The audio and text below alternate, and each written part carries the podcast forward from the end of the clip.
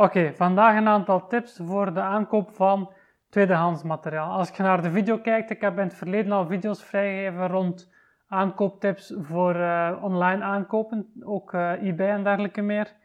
Eigenlijk als je bij fotografiemateriaal, een van de grootste investeringen is dus je lenzen.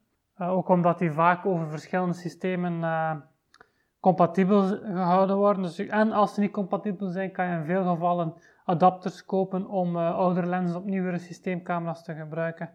Eigenlijk, uh, het is wel zo, ik kan u een aantal tips meegeven en ik zal die vandaag proberen verzamelen. Um, waarop te letten als je een um, tweedehands lens aankoopt, dus heel specifiek voor lenzen. Natuurlijk, het begint eigenlijk al als je online koopt. Uh, je kan bij Camera Express en dergelijke meer kan je tweedehands aankopen. Het voordeel daar is dat je ook garantie erbij krijgt. En dat die toestellen en die lenzen en dergelijke vaak ook nagekeken zijn door, uh, door mensen die in de winkel werken dan. Je kan ook via eBay uh, heel veel koopjes doen en tweedehands sites en dergelijke meer. Maar het belangrijkste is eigenlijk, als het te mooi is om waar te zijn, zal het in veel gevallen gewoon niet waar zijn. Dan gaat het over bedrog. En het is ook heel belangrijk om, uh, niet, um, om op een veilige manier te betalen. Het slechtste wat je kunt doen is via een overschrijving betalen zonder dat je iets gezien hebt. En dan maar op het beste hopen. Um, het beste dat je kunt doen is afspreken, daar naartoe gaan. Dan heb je ook het voordeel dat je die lens kunt vasthouden en bekijken, dat je niet enkel op foto's moet baseren. Je kan die lens dan ook bovendien op je camera gaan plaatsen en echt volledig functioneel gaan testen. En je kan de transactie daar ter plaatse uh, digitaal betalen of met, een, uh, met cashgeld. Dus dat is eigenlijk de, de, de, optimale manier om een transactie, om, een, om tweedehands materiaal aan te kopen.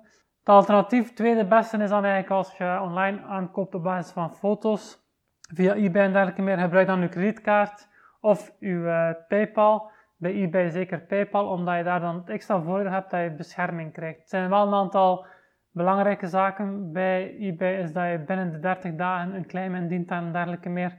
Lees de regeltjes, dat je zeker op de hoogte bent van hoe dat je een claim kunt indienen. Nog voordat het nodig is om dat te doen, zodat je weet dat het moet gebeuren. Um, en dan, uh, maar dat gaat dus puur over de betaling. Bij een overschrijving is het zo dat, je, dat het heel moeilijk is om die overschrijving terug te betalen. Terwijl PayPal uh, dekt de terugbetaling als je gemakkelijk op een, je kunt op een eenvoudige manier aantonen dat je het nooit ontvangen hebt of dat kapot is. Je kan een discussie opstarten en als je gelijk krijgt, krijg je gewoon dat geld terug. Dus dat is een voordeel van PayPal. En bij kredietkaarten is het zo dat die vaak gedekt zijn door verzekeringen voor fraude.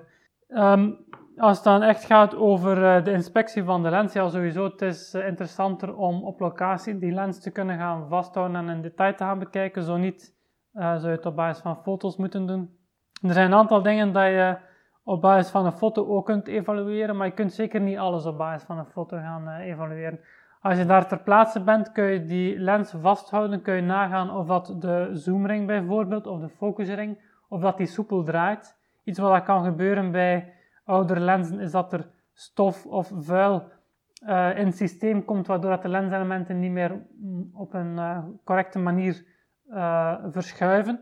En dat kun je gemakkelijk testen door het autofocus systeem te gebruiken in je camera of door die op manueel te zetten en de focusring van het ene eind naar het andere eind volledig te verplaatsen. En dat zou een vloeiende beweging moeten zijn met een klein beetje weerstand. hetzelfde met de zoomring, die zou ook vloeiend moeten bewegen. Je kan ook voor stof, dus uh, het nadeel van een, uh, een zoomlens is dat die eigenlijk, uh, doordat de elementen heen en weer bewegen, kunnen die lucht aanzuigen.